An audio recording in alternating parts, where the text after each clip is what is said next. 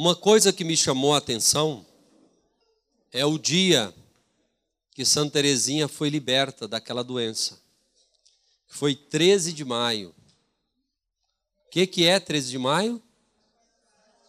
Nossa Senhora de Fátima. E qual que é a grande promessa de Fátima? O triunfo do Imaculado Coração de Maria. A igreja tem um coração. Está entendendo? E ali é como se Santa Teresinha veio antes, né? Foi o centenário de Nossa Senhora de Fátima o ano passado. Ano passado, né? O ano passado.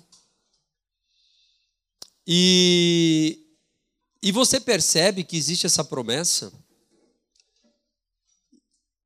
quem sabe o próprio a própria vocação de Teresa já nos deu de presente Fátima. Inclusive as próprias revelações de Fátima. É, a promessa, inclusive, a necessidade de vencer o comunismo. É, o, o grande é, tudo bem que a igreja pode ter seus defeitos, não a igreja, mas as pessoas que estão na igreja podem ter seus defeitos, mas houve uma verdadeira batalha contra a igreja nos últimos 200, 300 anos. É uma coisa assustadora. E nós temos que entender que Santa Teresinha, ela veio para restaurar a mística na igreja. Ela traz em si São João da Cruz, doutor da mística, e Santa Teresa d'Ávila, a doutora da oração, a mestra da oração. Louvado seja Deus que a igreja reconheceu isso. É, tem algo muito mais profundo é, naquilo Santa Teresinha viveu, que, que estão nas entrelinhas do que ela escreveu.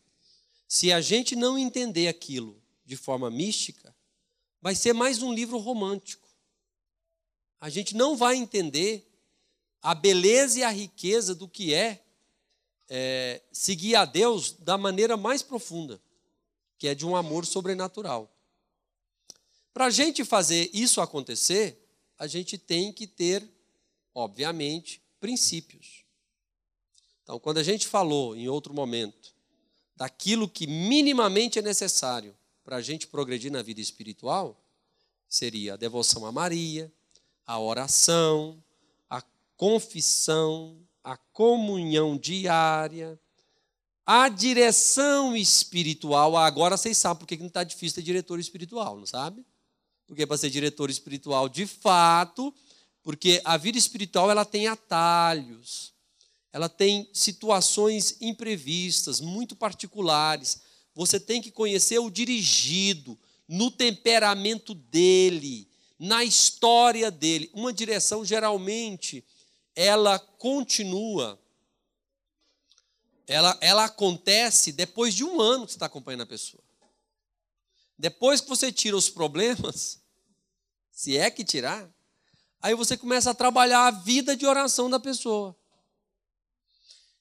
Enquanto você não persevera acompanhando a pessoa, porque às vezes no início a pessoa não tem coragem de falar tudo. Então ela vai falando, a prestação, né? Principalmente as coisas mais feias, ela não fala de uma vez. Então ela tem que ir falando. E às vezes isso ela não tem coragem de fazer. Então é extremamente importante a direção espiritual. E o que, que a gente faz geralmente? Não é direção, é pastoreio. É diferente.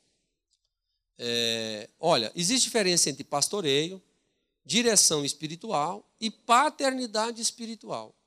No meio protestante, ele vem chamando todo mundo de pai espiritual. Um termo que era nosso, que a gente não usa mais, os protestantes estão usando. Diga lá, digita lá para você ver paternidade espiritual. Às vezes vai ver alguma coisa, acha alguma coisa ou outra na igreja católica. Mas tem um, um quilo de protestante usando esse termo. Mas não é usar o termo. o que eles chamam de paternidade espiritual, na verdade, eles estão chamando de pastor, é o pastoreio. É aquela coisa de você saber se a pessoa está rezando, o que, que ela tem que fazer, basicamente, o que, que ela, se ela tá, continua buscando essas sete coisas. Hum, isto é apenas ter um cuidado com a pessoa. Mas direção espiritual é mais do que isso, é você acompanhar o progresso da pessoa. E a paternidade espiritual é mais ainda do que isso. Ela, além de você também fazer todas as outras coisas, você é pastor, no sentido de pastoreio, você é diretor espiritual, mas você é pai espiritual. Ou seja, quando o amor cresce a tal ponto de, por redundância, você começar a atrair pessoas, você vai começar a ser pai espiritual. Que é quando você começa dentro de casa, obviamente. É? Você começa a ser realmente, se você é homem, você vai ser um pai espiritual. As pessoas vão te ouvir, você vai atrair as pessoas da sua casa. Tudo vai estar ordenado na sua casa. Vai respirar alegria, felicidade de fato vai experimentar a bem-aventurança no lar. Para isso acontecer, a gente tem que ir da quarta em diante, senão não acontece. Não a direção espiritual na quarta é certeza. Quando você estiver na quarta mais avançado, pode ser que a paternidade já aconteça. Mas é certo que aconteça a partir da quinta. Então, ali Santa Terezinha, antes de morrer, todo mundo já tinha ela como santa. É, eles ficavam esperando quando ela ia morrer. Aí ficava lá rezando. É, parece que é agora. Aí você ia, reunia todo mundo, chegava lá, ajoelhava e ficava rezando. Ele ficava lá duas horas, Santa Terezinha ficava viva. Aí ela, é, todo mundo ia embora. Aí, não, agora vai, toca o sino, volta todo mundo, volta todo mundo. Ela ficou assim uns dois meses. Né? E ela perguntava: será que vai ser agora? Como é que vai ser? Como é que vai ser? E ela foi sofrendo absurdamente. Ela foi chegando ao nível de não respirar nada. Uma coisa, uma dor fora do comum. É, então, o que a gente tem que entender é que para a gente poder chegar nesse nível, a gente tem que começar. Então, a gente precisa da direção espiritual, ou pelo menos do pastoreio.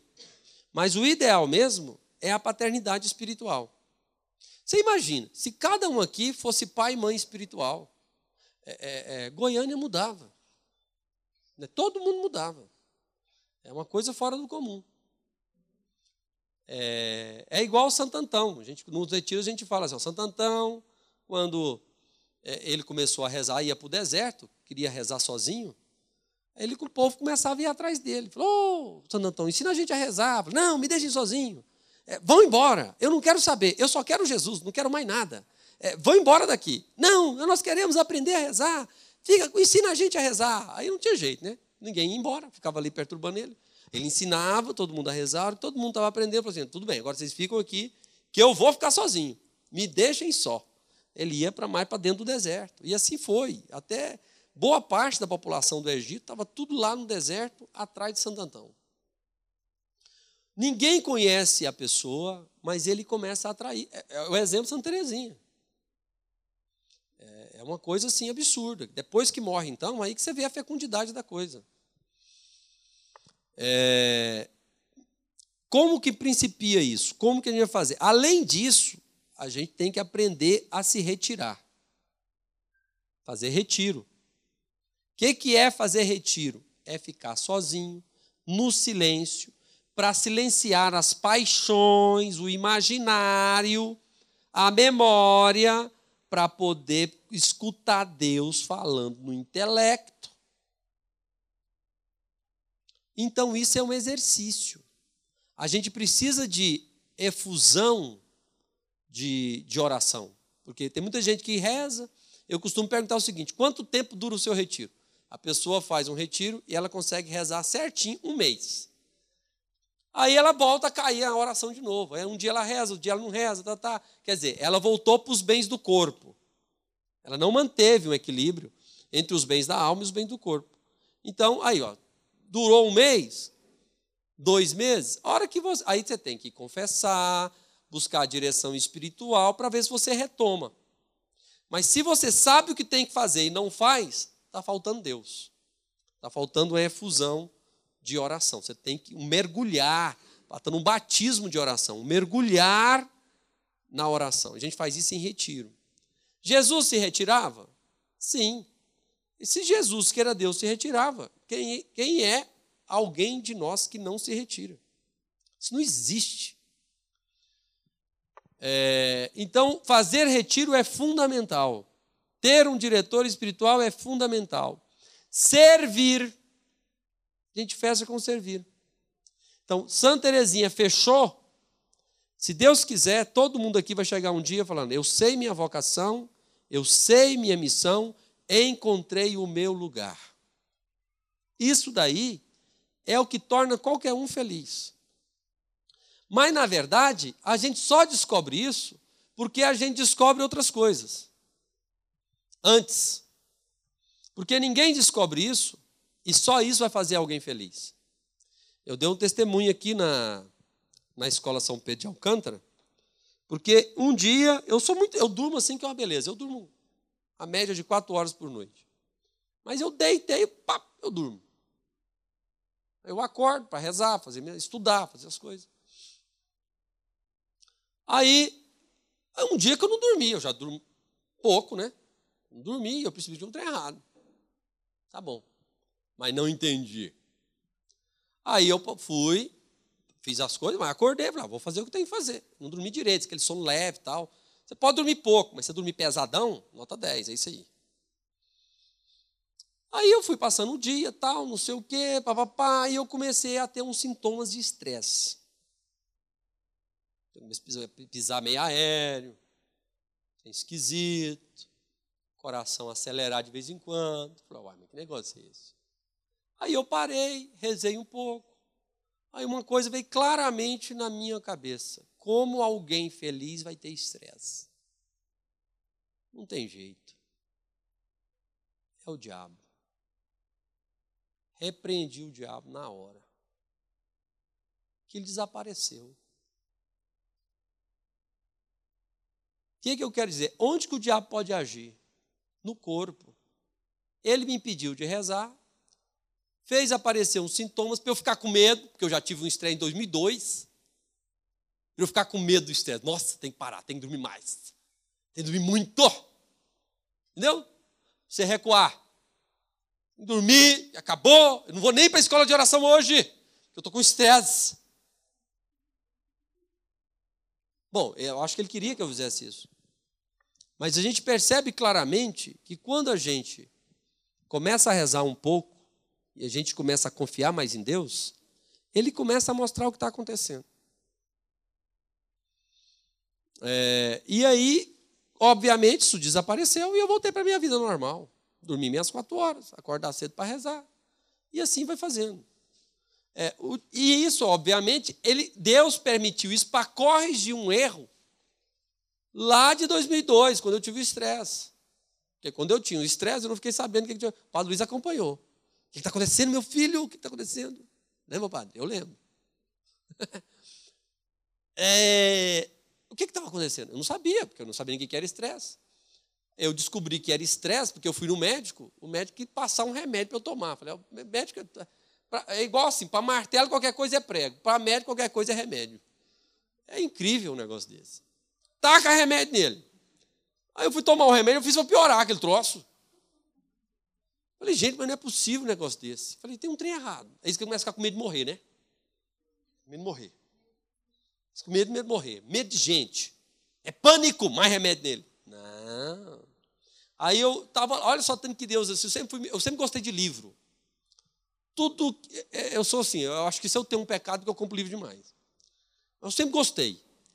Aí estava lá, estava lá no meu escritório, eu morava lá no noviciado, acompanhando o noviciado, e eu tinha uma assinatura da revista Isto É, na época, e, e que tinha dado uma coleção de todas as doenças. Melancolicamente, aquilo me, me satisfez demais. Melancólico gosta de saber de doença.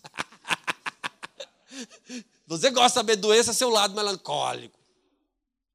Aí Estava lá estresse. Eu olhei. Aí eu quero dizer para você o seguinte: esse tipo de coisa, gente, não é acaso. Isso aí é o anjo da guarda.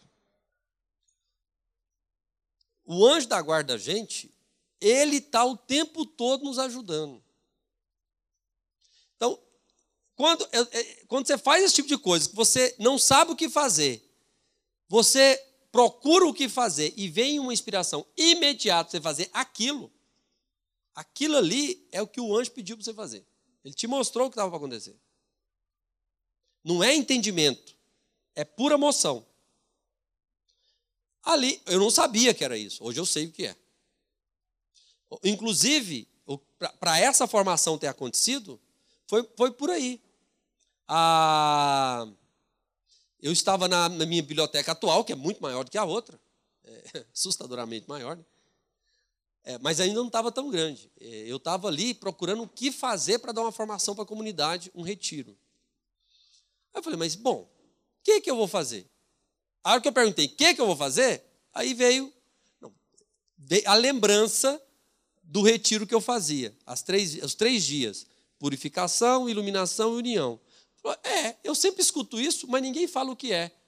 Eu vou pregar um retiro sobre isso. Mas onde que eu vou achar sobre esse troço?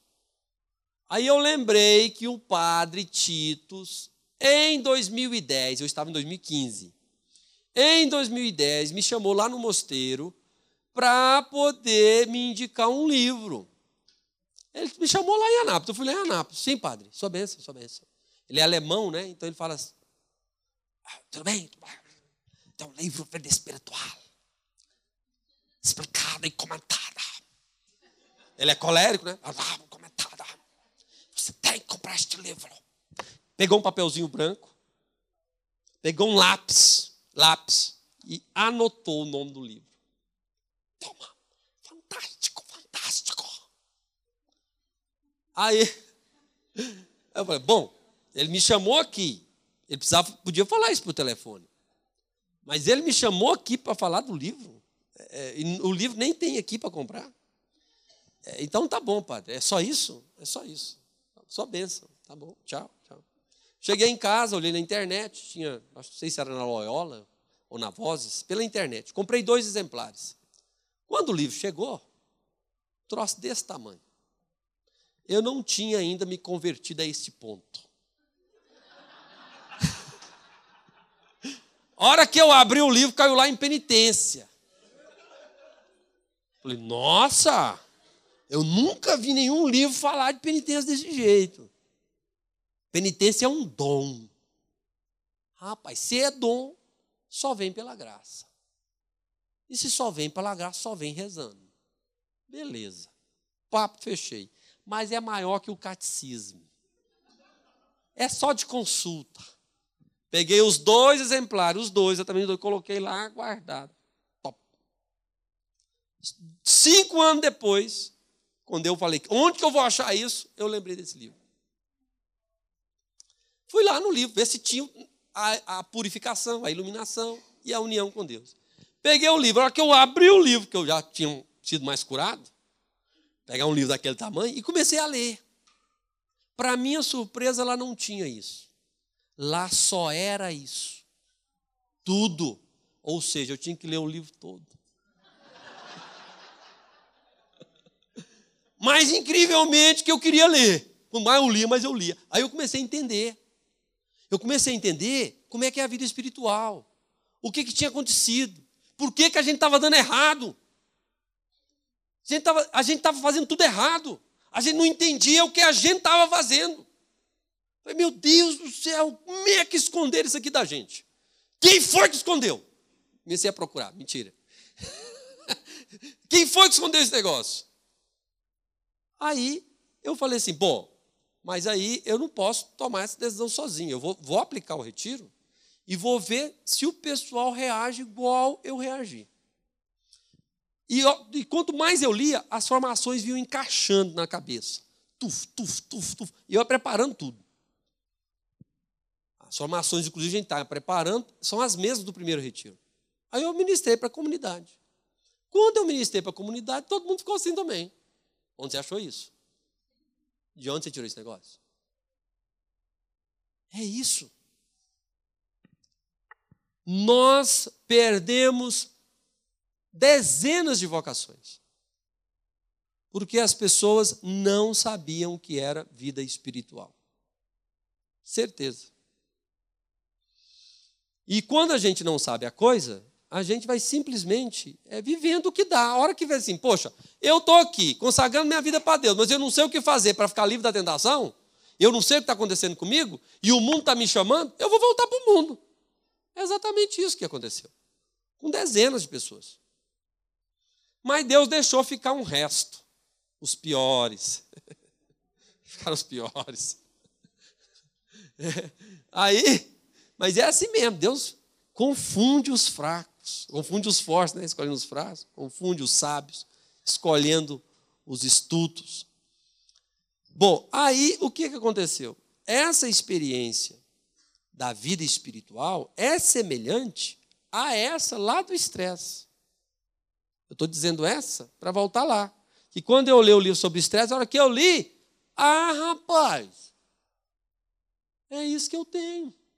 Está aqui. E lá estava dizendo o seguinte: entrou no estresse, 120 dias. Você não sai antes. Relaxa e reza.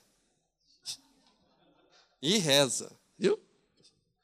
É, e foi isso que eu fiz. Fui cuidar de galinha, colocar a galinha para chocar. Tomei só um remedinho para meia hora antes de comer para não fazer mal, porque ele dá um reverstress aqui no, no bucho, né? Então você tem que tomar um meia hora antes de comer um digezão, uma coisa assim. Aí você toma e vai esperando a coisa passar. E vai fechando a janelinha daquela bagunçaiada que começou a sair de uma vez da tua cabeça, da tua memória. À medida que isso fechou, acabou. Agora, existe um jeito mais fácil de trabalhar o que está dentro da gente para não deixar virar estresse. Eu falo algumas coisas que o pessoal fica falando assim: esse cara é muito presunçoso, prepotente. Eu falo, por exemplo, trauma não existe. Como trauma não existe? Não, bom, bom. Trauma existe, mas existe para quem não usa intelecto e vontade. Se a gente usar intelecto e vontade, trauma não vai prevalecer na nossa vida a gente ia falir os psicólogos, mas tudo bem. E os psiquiatras também. Mas é, não tem problema. Eles vão fazer outra especialização lá, fazer outras coisas. Mas trauma, gente, o que é o trauma? Você tem uma lembrança de algo que aconteceu, que você ressente aquilo, e aquilo não tem conserto, você não aceita aquilo, aquilo fica repetindo dentro de você, e aquilo vai virando um monstro. Isso que é o trauma. Mas, na verdade, o trauma é um movimento passional que você não entende, não sabe como acontece, e que desemboca na ira, que vai para a tristeza, que volta para a ira, que vai para a tristeza. À medida que você entender como isso funciona, você vai acabar com os traumas. Como que isso funciona? Eu falei das paixões, certo? Onze paixões. Então, aquelas seis que são do concupiscível, alegria, ah, amor e ódio, desejo e aversão, alegria e tristeza. O amor deseja um bem, o desejo busca o bem e a alegria deleita no bem conquistado. Facinho. Aí, se você não tem o bem, aí entra as paixões do irascível para lutar pelo bem. Esperança e desespero, medo, coragem e a última delas, a ira. Aí está o problema. Você quer um bem, um bem sensível, você não tem esse bem. E toda vez que vai buscar paz, você não tem a paz, porque o bem que te daria a paz, você não tem, te daria uma alegria. Aí você reage com esperança de daquilo mudar. É igual para um pegar o exemplo da morte. Alguém que você ama morreu. Aí você tem o amor que ama alguém passionalmente, o desejo, deseja estar com ele. E se você o encontra, você fica feliz, alegre. Feliz não, alegre. Porque felicidade não é paixão. É alegria que é paixão. À medida que você se alegra, porque tem o bem, mas o bem, aí você pensa o seguinte: ah, se você pensa assim, seu pai morreu, aí você vai, não, mas ele está lá em casa é, eu vou voltar para casa E aí eu vou encontrar ele de novo. Só que você volta, ele não está lá. E nunca mais você vai ver. O que, que vai acontecer? É, por isso que a gente tem aquele movimento quando alguém morre ou acontece alguma tragédia, aquela coisa que parece ser um sonho. Já viu? Parece que eu estou sonhando. Eu preciso acordar e nada disso está acontecendo. O que, que é isso? Esperança. Você está tendo esperança que aquilo não tenha acontecido. Mas a realidade é que aconteceu. É, e aquilo dói. Eu vou falar algo para vocês, eu não sei se vocês sabem, mas a tristeza, na verdade, é uma dor. Uma dor. Então, Santo Tomás, inclusive, trata da dor. Então, há o amor, há o desejo que desemboca ou na, no deleite, que seria a alegria, ou na tristeza ou a dor, que é a mesma coisa, na dor ou na tristeza. A dor, então, por que, que é ruim ficar triste? Porque está doendo, está faltando algo, faltando alguém. Aí eu fico triste. Problema A, gente não medita sobre isso, a gente vai acumulando tristezas. Acumulando tristezas. Até elas nos dominarem. Ou fica insatisfeito porque não tem um bem. Aí eu vou para a ira. A ira tem duas saídas. Ou ela se vinga da ausência do bem, ou ela vai lá e se rende à tristeza. Ou seja, quanto mais você ficar irado, que não tem conserto, isso é o ressentimento, não tem conserto para o ressentimento. Você vai ressentir, não vai resolver nada. Aí você vai ficar triste de novo. Aí você fica triste de novo. Aí você fica triste de novo. Aí você fica triste de novo. Ira e fica triste. Fica triste e ira. Ira, fica triste, fica triste, ira, doente. Depressão, pânico, transtorno. Se você não vai na raiz da coisa, não entende isso, eu fico pensando como que um psicólogo vai ajudar alguém se não entender como funciona o ser humano. Isso faz saber se é verdade ou não você olhando para você. Você funciona desse jeito. Isso não é teoria, isso é você. Olha para dentro de você, você vai ver que isso é verdade. Você está entendendo? Isso, isso é o que Santo Tomás ensina. Está escondido, enterrado. Ninguém mais ensina essas coisas. Mas tudo bem. O que, que eu quero chegar? Para você rezar o que você sente.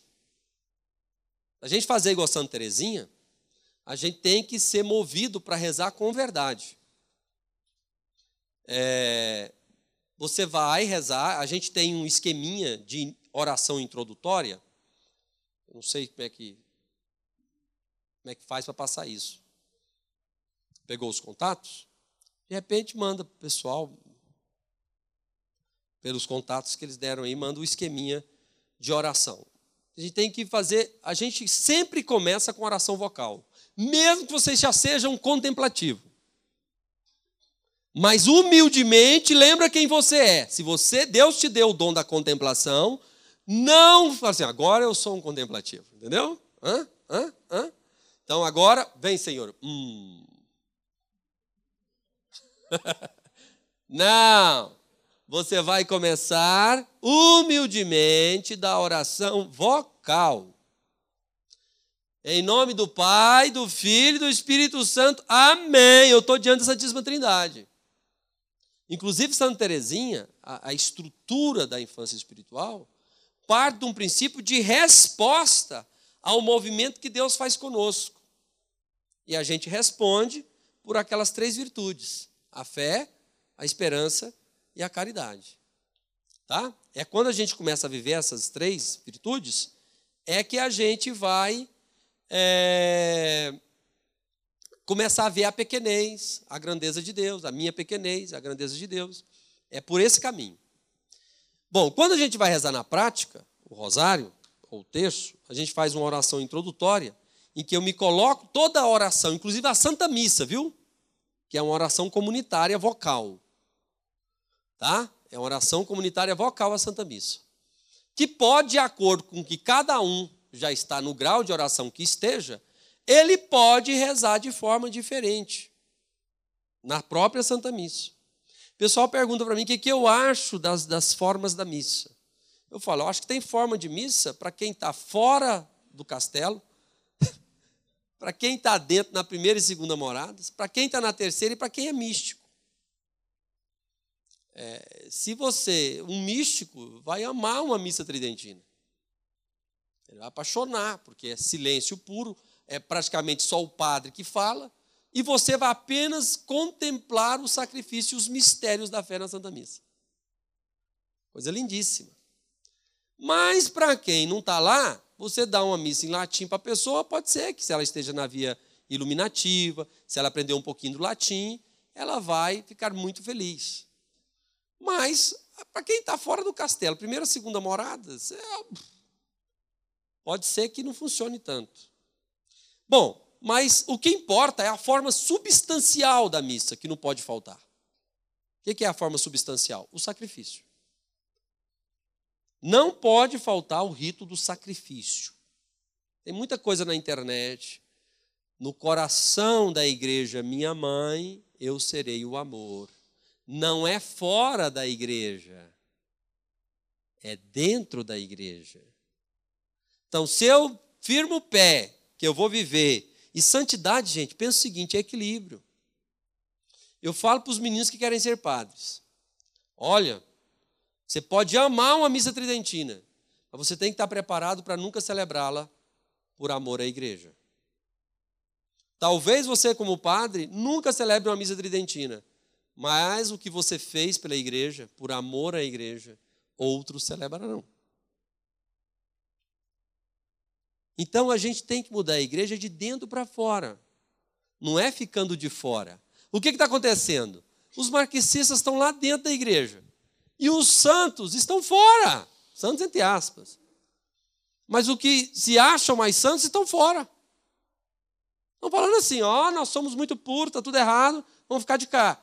Irmão, morra, sacrifique-se e entra dentro da igreja. Muda de dentro para fora. Com sabedoria. Não é de qualquer jeito também, não.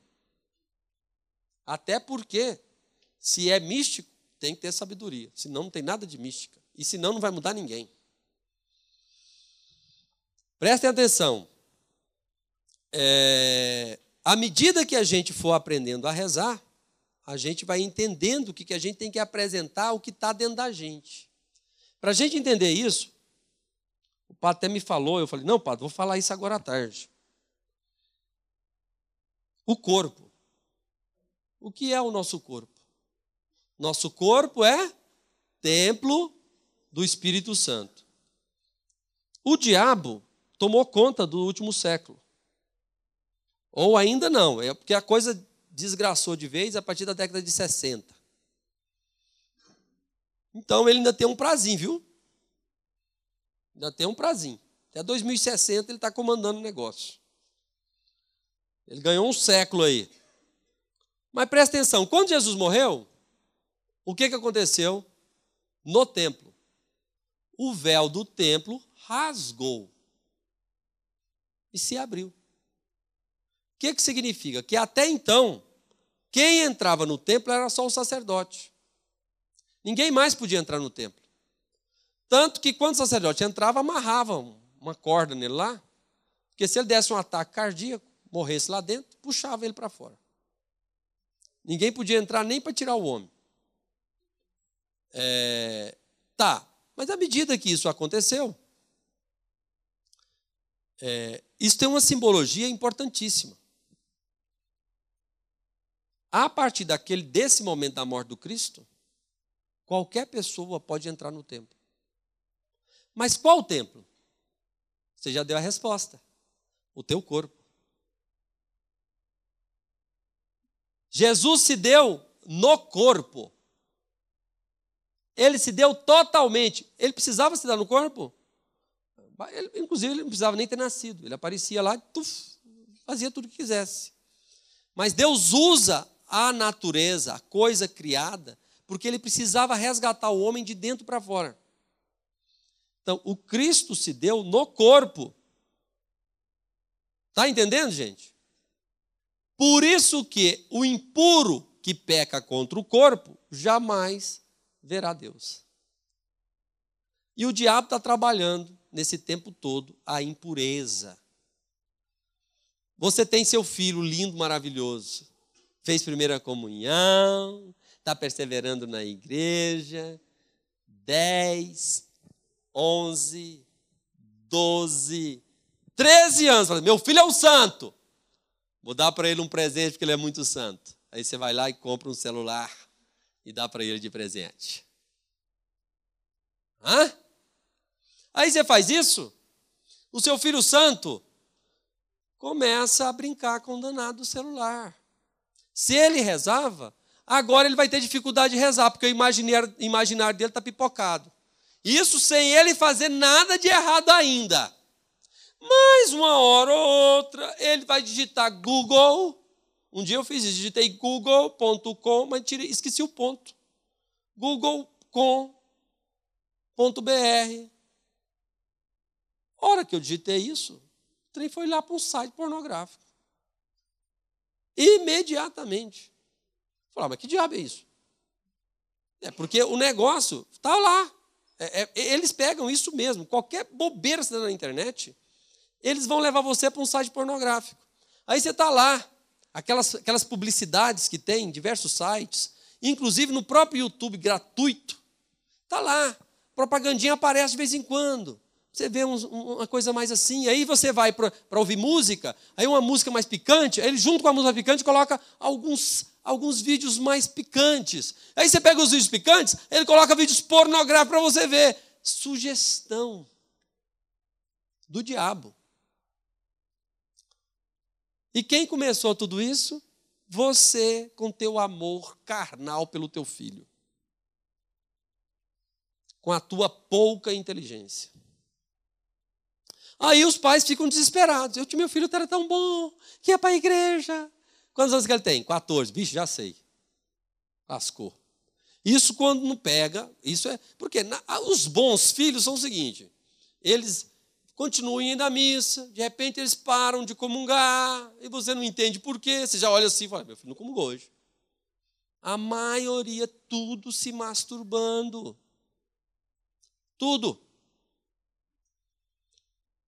E aí, é, mas com o celular que você deu para ele. Ele começa com 14 anos a ver pornografia e se masturbar.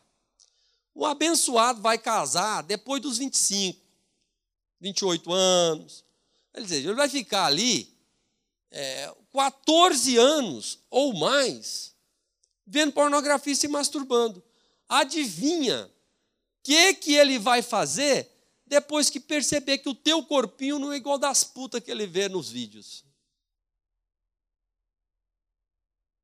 Ele vai olhar para você e falar assim: Nossa Senhora, o que, que eu fiz na minha vida, rapaz do céu? Ou saudade das pornografias. Como ele não vai admitir isso, ele vai continuar fazendo isso às escondidas. Ele vai, até o dia que você pegar ele no banheiro, ele vai lá, faz um sexo com você mal, mal, com má vontade, nem beijo na tua boca mais. Aí ele vai lá, de repente você está desavisado, abre a porta do banheiro, está lá se masturbando.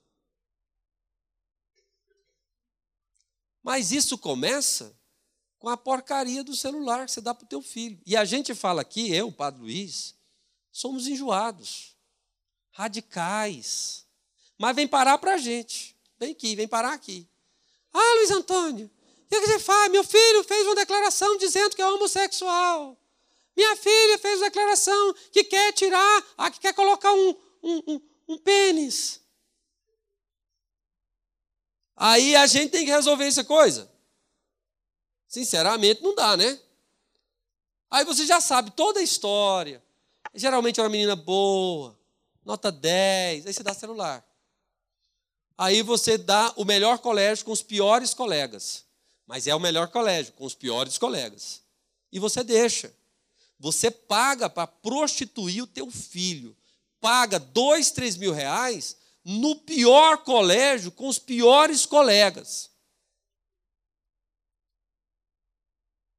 Não há oração que dê jeito numa lambança dessa. Você tem que colaborar. Meu filho é bom. Se ele é bom, ele nem quer celular. Se ele quer celular, ele não é bom nada. Conversa fiada.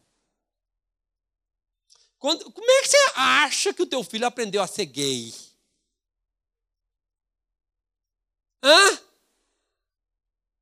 Como é que você acha que ela aprendeu a fazer sexo homossexual? Como é que você acha? Pode ser, o, o, a criança, quando ela tem 12, 13 anos, está na fase da puberdade, ela precisa de um referencial para ela se afirmar como homem, que é o próprio pai. E juntamente com o pai presente, ela precisa ficar junto com os meninos. Então, na minha época era assim. Então, a gente tinha uns três ou quatro colegas, ficava só a gente.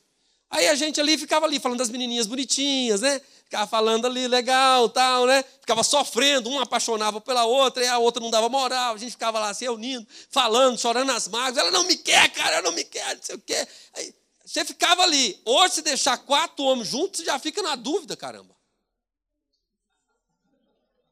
Não dá, ué. Olha só que nível que nós chegamos. Nós temos que ir contra a natureza, porque a porcaria que a gente faz está bagunçando tudo. Era normal e não tinha perigo nenhum. É, o colega, o pai do colega viajava, a gente ficava lá na casa dele, inventava coisas, começava a criar coelho. Eu lembro que eu inventei que fazer criação de coelho, vou ficar rico, fazer criação de coelho. Ô, oh, antologia! coelho gigante. Rapaz, o trem que caga. Misericórdia. Acho que dá para fazer uma fábrica de esterco. Esterco de coelho. A gente podia descobrir para que serve aquele negócio. Mas agora já passou. E um dia a gente fez um coelho, só nós quatro, os bestas. Vamos fazer um coelho, coelho gostoso, tal. Aí tinha um tal do rim do coelho, rapaz. Nós fomos comer aquele troço. Misericórdia. oh, tortura. Mas, por exemplo, mas a gente tem história para contar. A gente não está lá, quatro homens, aí você olha um para o outro. Puta merda, né, cara? Infelizmente, é o que está acontecendo hoje. Você vai deixar isso acontecer? Como é que faz? Não tem jeito, cara. As histórias que acontecem é o seguinte: fica dois a dois, aí começa a ver vídeo pornográfico junto, aí um vai lá e se masturba no outro. Ah, que é isso? É o que está acontecendo. Você nem sonha que essas coisas acontecem. Essas coisas começam a acontecer quando você começa a idolatrar o corpo, ou idolatrar a, a, o seu corpo, ou você vê o outro, ou, ou o temperamento de outra pessoa. Você não se aceita direito e se olha aquele cara legal, aquela mulher legal, aquela mulher bonita demais, que você, na verdade, se acha feia, aí você se sente atraída por ela. Aí você já está cansada de ver aquelas coisas na internet, Aquilo tem uma atração, e obviamente, quando nós estamos no século do diabo, ele vai dando uma forcinha para você, viu? Você quer fazer merda? Ele te dá o purgante para você fazer a merda. O diabo é o purgante você fazer a merda todo dia, você cagar na casa inteira. Tem que cortar esse negócio aqui.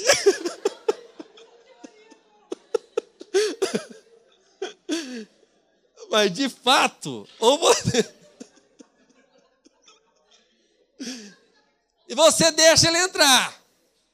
Agora, o que, que a gente tem que fazer? Agora é fato. Jovens muito bons, nota 10, são vítimas dessa cultura diabólica. Nós temos que trazer esses jovens, nós temos que tornar capazes de acolher esses jovens, orientá-los filosoficamente, teologicamente, dizer quem eles são, provar para eles que eles são homens e que não tem jeito, porque ele é o ser, ele tem uma forma substancial, ninguém tira isso dele. Ele pode tirar o pinto, colocar outra coisa, colocar peito, aumentar a bunda, não vai resolver nada, ele vai continuar sendo homem. Não adianta. Você é o que é. E não adianta mais.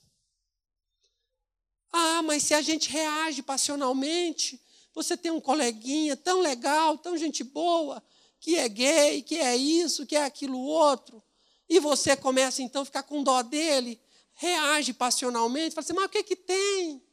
Ele merece ser feliz também. Aí a a Globo, que é o inferno na terra, começa a colocar tudo isso daí. Aí até a vovó, que rezava o terço, que parou de rezar os terços para ver a novela, ela fala: o que é que tem? É normal, minha filha, que bobeira é essa? Você tem que se modernizar.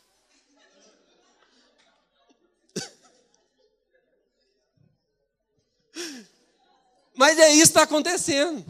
Eu estava pregando, eu estava pregando, onde que eu estava pregando? Em Tuiutaba uma vez, tem tempo. Eu cheguei no pau, né? Carismaticamente.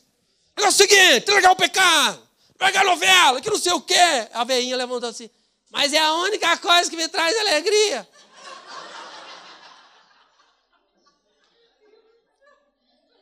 Lá no fundo. Falei, minha irmã, se é isso que te traz alegria, então prepare para o inferno. Não alisei, não. Respeitei, mas não tem jeito. Senão ela vai mesmo. Porque a avó tem um papel importante na vida do neto. Se ela começa a dar apoio para o neto, não é se ela tiver dinheiro. Aí bagunçou tudo. Se tiver dinheiro, vai dar o celular para o neto, vai dar a roupinha que ele quer, aquelas roupinhas todas coladinhas, que vai deixar você afilado, piado. Você não anda, você pia, né? Meu Deus do céu! A gente tem que começar a entender essas coisas. A gente tá, os homens estão vestindo como mulher, ué. Não dá, ué. É, e está tudo assim. E, e, pior que tudo isso, a gente não enxerga, mas se a gente estudar um pouquinho, a gente vai ver que isso foi uma cultura colocada propositadamente para você não saber quem você é e você não ser capaz de enxergar o que é cada coisa. Se você não enxerga, você não faz discernimento nenhum, ou seja, você vai ser incapaz de pensar. Quem é incapaz de pensar é incapaz de rezar. E sabe quando é que você vai ser um místico? Nunca. Nunca. Quem não usa o intelecto, o que, que Jesus falou para os discípulos de Emaús? Olha só, Jesus. É realmente é gente de pouca inteligência. Ele estava voltando para Emaús. Olha só, eles estavam voltando porque Jesus tinha morrido. A Madalena, mais outras mulheres, foram lá no túmulo e viram que Jesus não estava lá. E falaram que viram Jesus que tinha ressuscitado. Eles contam isso para Jesus. É, o que foi que vocês estão tristes? Ah, mas por acaso você é o único forasteiro que não sabe o que aconteceu em Jerusalém? Olha só, Jesus, é, que era tido como um profeta, o filho de Deus, ele até a gente, a gente achou que ele era realmente o Salvador e tal, tal, tal, mas ele morreu. É, é, é verdade que umas mulheres falaram que ele tinha ressuscitado, mas a gente mesmo não viu. Falando isso para Jesus. Aí Jesus, coitado, né? É, mas ele deve falar assim para a gente. Ainda mais nessa época. Nos últimos 50 anos, ele olha para a gente e fala assim: Oh meu Deus. Não, ele fala assim: Oh my God. Ó, oh, gente de pouca inteligência. O, peraí, está tudo na Bíblia, abençoado. Aí Jesus vai lá. É isso que ele faz até hoje. Pega a Bíblia, lá do Antigo Testamento e vem falando com a gente, ó, a economia da salvação.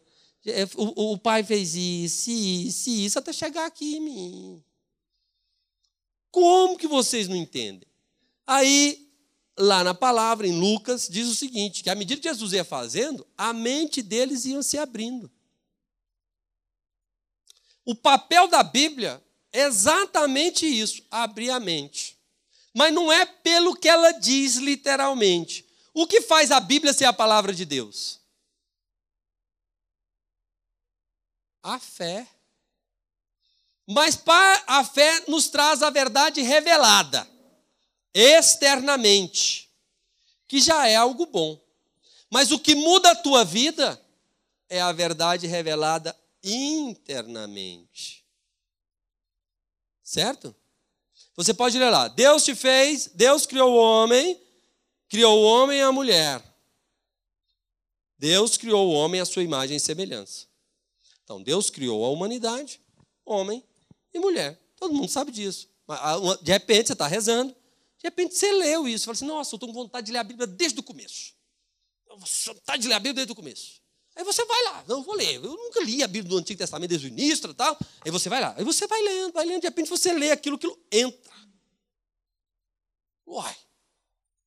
Deus criou o homem a sua imagem e semelhança. Criou homem e mulher. Nossa! Entrou dentro de mim. É verdade. Aquilo antes era uma verdade revelada externamente a partir daquele momento, entrou dentro de você internamente. Aquilo ali falou com você, como se fosse o Cristo falando. Sabe o que é isso? Isso se chama graça atual. Sabe aquilo que Jesus falou, que nós citamos hoje de manhã, João 15, 5? Sem mim nada podeis fazer, é a graça atual. Sabe aquele Jesus que apareceu para os discípulos de Emaús? Sabe como é que ele chama? Graça atual. Vocês estão entendendo, gente? Então, essa graça atual é que vai fazer você rezar, criatura. Você começa a rezar pela fé já revelada. Mas à medida que você fala assim, eu creio, eu creio, aí vem a graça atual, que ela já está agindo sem você ver. Em determinado momento, você começa a ver. Pela fé, pelo exercício da fé, você vai conseguir recolher. Porque à medida que você vai falando, eu creio, e vai falando isso de coração, ou seja, com vontade, isso vai levar a uma firmeza e constância na oração. Isso produz recolhimento. Diz você está recolhido, Deus vai levar você aos graus de oração que você precisa. Se você está só na oração vocal, você vai começar a rezar vocalmente e você vai mudar sem ver. Mas depois que você já está mudou o suficiente sem ver, Deus quer que você veja. Aí Ele vai levar você para a meditação. Alguém me perguntou aqui no intervalo se eu tinha alguma fórmula ou alguma forma de ou algum livro para rezar de forma mental com meditação. Eu disse: "Tem". Mas eu não concordo. Eu tenho, para quem precisa assim de uma fórmula, o livro do Tanquereia, esse livrinho pequenininho, é, compêndio de ascética e mística, ela tem três formas de você rezar meditando. Mas eu não aconselho, senão eu mesmo falaria aqui. Por que, que eu não aconselho? Porque o que vai fazer a diferença não é a fórmula, mas é a graça. Você ser capaz de perceber a graça. Às vezes você não percebe, mas se você está recolhido, ela vai agir. Você vai ver frutos da sua oração. Se você não vê, é porque seu intelecto não está pronto ainda. Vai agindo com fé, daqui a pouco você vai começar a ver. Medida que você vai meditando, tem uma característica que você não pode confundir raciocínio natural com a meditação. O que, que é isso? Você vai estar, vamos lá, estou rezando o rosário. A Maria cheia de graça, a Maria cheia de graça, a Maria cheia de graça, estou pedindo virtude da humildade, virtude da humildade, a Maria cheia de graça, a Maria cheia de graça. Eu vou pedir uma virtude para combater o meu orgulho. Virtude, estou pedindo para Nossa Senhora interceder por mim, mas eu quero a virtude da humildade. Eu quero dizer sim para Deus como Nossa Senhora diz sim para Deus. A Maria cheia de graça, a Maria cheia de de repente eu começo a ver que eu estou orgulhoso em alguns momentos do meu dia. E que, ou que eu fui orgulhoso numa situação específica. Que eu até menti por causa disso. Misericórdia. Aí você começa a ver, você fala assim, nossa, estou distraído. Distraído nada. Você está é vendo o teu pecado. E você está vendo porque você começou a pedir uma virtude que combate o orgulho. A própria graça está mostrando o teu pecado. À medida que você se abre, por isso eu estou falando, você tem que ser verdadeiro e tem que querer a verdade. Se você se abre para ver a verdade, você verá. E a ver o pecado, o, o, o orgulho, aquilo vai te dar uma clareza. Porque é verdade, já vai fazer seu intelecto repousar. Se foi a graça, ela vai te alegrar com aquele encontro de poder você ver quem você é. Falei, gente, eu achei aqui que eu estava sendo um santo misericórdia, realmente eu não valho nada. Mas isso não vai ser te acusando, porque se for a graça, ela vai te dar um repouso e uma alegria de estar se conhecendo. Então agora é que eu preciso mesmo. Tem mais três Ave Maria para terminar os mistério, o mistério. Então, Ave Maria cheia de graça, Senhor, com vos bendição. Entendeu? Isso com cada mistério. Se você pedir um bem espiritual, uma virtude, à medida que vier, o que aparentemente é uma distração, o que, você pode fazer? Quando vier algo que te distraia, pode repreender, reprimir mesmo. Se ela está voltando sempre, é porque ali tem uma causa. A causa pode ser um apego, uma preocupação exagerada, ou até um pecado não confessado. Ou até um pecado confessado, mas sem contrição perfeita. Então, muita gente teve vida pregressa, viveu coisa errada na vida sexual. De repente você está lá, lembrando daquilo que você viveu lá no passado. Misericórdia. Mas por que eu estou lembrando disso lá do passado? Ai, meu Deus do céu. Geralmente as mulheres elas sofrem mais com isso. Porque para homens parece que é o dia inteiro ele luta contra isso. Somente quando ele está na via purgativa. Depois que ele passa um pouquinho, ele vai tendo mais pureza.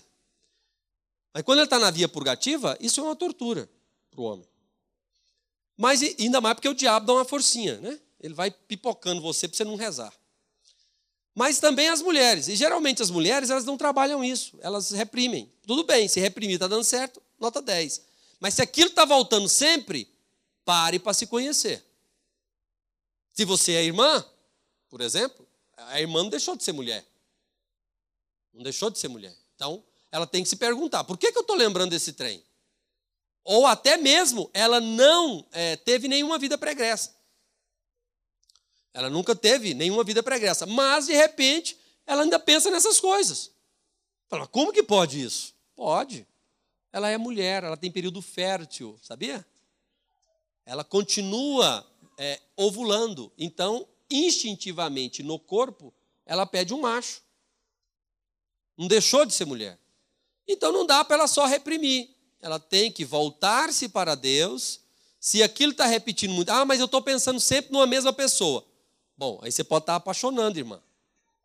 Mas por que você está apaixonando? Ah, não fez nada. Não, você deve estar tá conversando com aquela pessoa. Você deve estar tá sendo amiguinho dela. Então, está errado, você foi imprudente. E você está apaixonando porque você errou. Então, admita mas, mas que tamanho que está esse negócio dentro de mim? Aí você olha, tem que saber que tamanho que está. Como é que a gente olha isso? Com o intelecto. Então você olha para dentro de você e fala assim, nossa, está grande demais o negócio aí. Então, Senhor, mas eu entrego aqui esse sentimento, esse desejo pela outra pessoa. Isso sem estresse, gente. Porque essa é a realidade. Todo mundo vai passar por isso em algum momento. Está entendendo? Agora, se você não trabalhar isso, você vai ser um vulcão em erupção. Uma hora você vai passar por uma grande tentação e pode cair. Então você tem que trabalhar aquilo que está mal resolvido. Então, à medida que você tem um ato de fé para entregar o que você está sentindo, aquilo vai se libertando. Não de uma vez, não é para quem não tem costume e quem não tem virtude. Isso vai se libertando lentamente, né, Leão? O leão está rugindo. Para quem não conhece, esse é o leão, viu, gente? A, a juba dele lá. Ó. Então, é... então, aí a pessoa, e exatamente, a, a maioria das pessoas boas estão na segunda morada. O que Santa Teresa diz lá, não sou eu que estou falando, Santa Teresa. Segunda morada, o diabo tenta muito a pessoa porque vê que ela está querendo rezar. Então, prepare para duas coisas para buscar ajuda, para entender o que está acontecendo e sofrer. Escutou? Sofrer. É por isso que ninguém sai da segunda morada. Porque quando a coisa começa a sofrer, você para de rezar. Aí você vai voltando para os prazeres do mundo. Aí você volta para a primeira, depois você volta para fora do castelo. É o que está acontecendo hoje. Por isso você vê gente muito boa, que já não prega mais, já não está preocupado com testemunho, estão fazendo coisas totalmente o contrário. Mas o tempo não dá. Então você trabalha esse, esse momento de oração. Vou só encerrar aqui para fechar, pelo menos na via ascética. Se você meditar e encontrar as, as verdades, você vai repousar na caridade. Mas como brisa suave, viu? De quando em vez na segunda morada, você vai ter uma consolação. De quando em vez. Inclusive, é não ficar esperando. É, é, é, não espere consolação, não. É melhor aprender a não sentir nada. Aprenda a discernir a brisa suave. Discernir o está acontecendo, tá, tá ruim, tá difícil, eu queria sentir Deus. mas não estou sentindo. Mas Deus está trabalhando comigo. Deixa ele trabalhar. Deixa ele trabalhar seu intelecto. Sofra. Se você perseverar, depois das verdades de fé, lembra do quebra-cabeça espiritual? Eles vão montando. Jesus está configurado dentro de você. Agora você pode amá-lo. Você vai para a oração afetiva. As meditações serão mais rápidas, mais saborosas e você servirá com muito mais liberdade o seu Senhor. E isso ainda não é o ponto mais alto. Está longe, né? Porque a gente está na terceira morada. Mas eu vou parar por aqui.